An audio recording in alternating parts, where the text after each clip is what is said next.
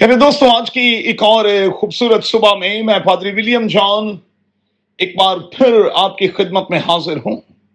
میرے ساتھ دیکھیں، وائز کی کتاب، اس کا دوسرا باب اور اس کی چوبیسویں آیت۔ Ecclesiastes chapter two, verse twenty four. آج صبح کے لیے ہمارا مضمون ہوگا، life is like box of chocolates زندگی پیارے دوستوں چاکلیٹ باکس کی طرح ہے۔ ایسا باکس جس میں طرح طرح کی چاکلیٹس جو ہیں، وہ موجود ہوں۔ ہاتھ ڈالنے پر معلوم ہوتا ہے کہ آپ کے ہاتھ میں کون سی لگی ہے۔ ملکی یا کہ ڈارک چاکلیٹ اچھا کئی بار ہو سکتا ہے کہ آپ نے چیز برگر کا آرڈر کیا ہو اور دینے والا ڈلیور کرنے والا آپ کو ہیم برگر تھما کر چل نکلا ہو۔ اب سوال پیدا ہوتا ہے کہ ایسے میں آپ کیا کریں گے؟ آپ تین کام کر سکتے ہیں۔ پہلا، فون کر کے آرڈر ریسیو کرنے والے کو برا بھلا کہیں گے۔ دوسرا، ممکن ہے کہ آپ باتیں بنائیں۔ اور کچھ دیر کے بعد یہ کہتے ہوئے اس برگر کو کھانا شروع کریں کہ آئندہ ان کو آرڈر نہیں دیں گے۔ تیسرا، یہ بھی ہو سکتا ہے کہ آپ شکر کر کے کھا لیں اور کہیں، چلو جو ملا ہے، وہ ٹھیک ہے۔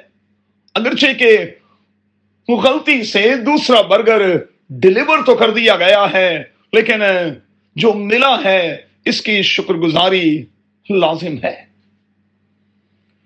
پہلے دوستو، زندگی کبھی فیئر ہوتی ہے اور کبھی انفیئر بس زندگی کو جینا سیکھیں، اور بغیر شکایت اور تکرار کے زندگی میں آگے اور پھر آگے بڑھتے چلے جائیں۔